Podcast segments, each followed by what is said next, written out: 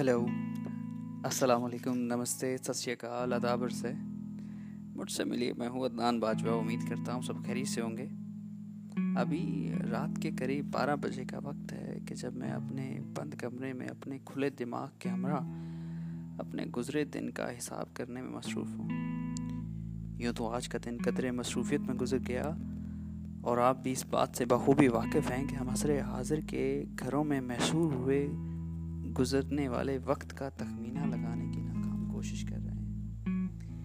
ایسے میں چند دوستوں کا گھر آ جانا کسی نعمت سے کم نہیں ہے، مگر آج وہ بھی خوشی محسوس نہ کر سکا۔ کیونکہ میں اس سے قبل ہی اپنی ایک بہت عزیز دوست کے ساتھ عصر حاضر کے مسائل اور وہ چاہے معاشی مسائل ہوں کہ انسانی اعصابی مسائل ہوں، پر ایک بھرپور گفتگو سے فری ہوا تھا۔ اور اس نے مجھے اتنے مسائل سے آگاہ کر دیا، اتنے مسائل بیان کر دیے میرے سامنے کہ مجھے نہ چیز کو اس سے معذرت کرنی پڑی کہ بس بھائی، بس اب اور نہیں سہ پاؤں گا، اور نہیں سن سکوں گا۔ یہ سب سننے کے بعد میں نہ چیز ان تمام مسائل کا حل ڈھونڈنے میں مصروف ہو گیا، اور وہ پھر چاہے معاشی مسائل ہوں، ملکی ہوں، بین الاقوامی ہوں یا علاقائی ہوں، اور اس کے نتیجے میں ذہنی مسائل جو پیدا ہو رہے تھے، مسلسل، ان کے بارے میں سوچنے لگا۔ ہم اگر ان باتوں میں سے ان تمام سوالوں کا کوئی جواب ملا ہو یا نہ ملا ہو، وہاں اتنا ضرور ہے کہ میں خود ضرور دماغی عارضے کا شکار ہو رہا تھا۔ ابھی اس گنجلک میں پھنسا ہوا تھا کہ سامنے اپنے کمرے کی بند کھڑکی جو کہ آج تھوڑی سی کھلی ہوئی تھی، شاید کسی بچے کی نادانی کی وجہ سے، کیونکہ میں ہمیشہ بند رکھتا ہوں۔ تو میری بار نظر دوڑتا نظر پڑتی ہے جہاں سامنے والی حویلی جو کہ ایک متوسط گھرانے کی حویلی ہے، جہاں ایک چھوٹی سی بڑھیا چھوٹی سی بڑھیا اس وجہ سے کہ جب آپ بہت عمر کے عمر دراز دراز ہو جاتے ہیں تو آپ میں اور بچوں میں کوئی خاص فرق نہیں رہتا۔ تو میں انہیں چھوٹی سی بڑھیا کا نام دیتا ہوں۔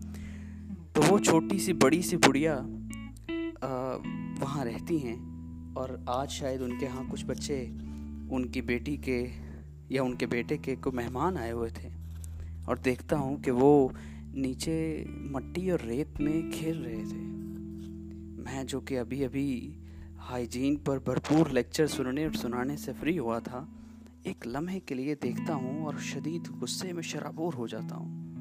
یہ کیا طریقہ کار ہے؟ ان لوگوں کو کچھ خیال ہی نہیں۔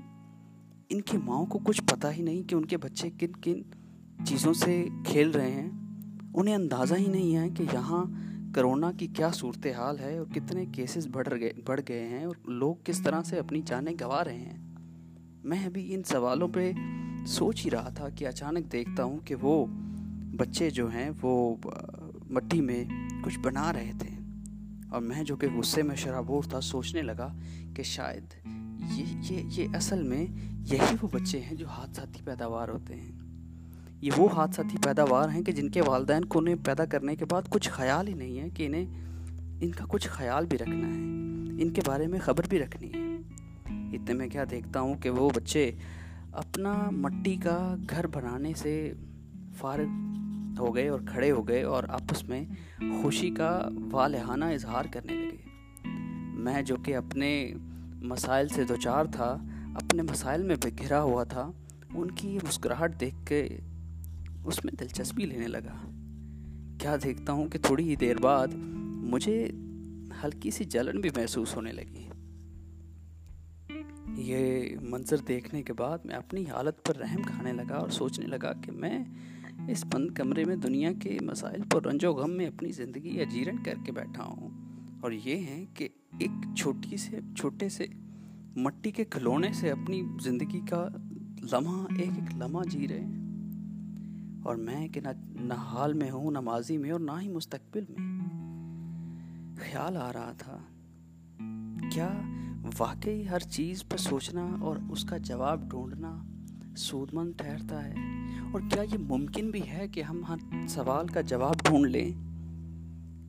اور اگر آپ آپ کو میرے یہ معصومانہ سوال کے جواب مل جائیں، تو مجھ سے بھی ضرور شیئر کیجیے اور اپنے پیاروں سے بھی۔ تاکہ ان کی زندگی اور اجیرن نہ ہو۔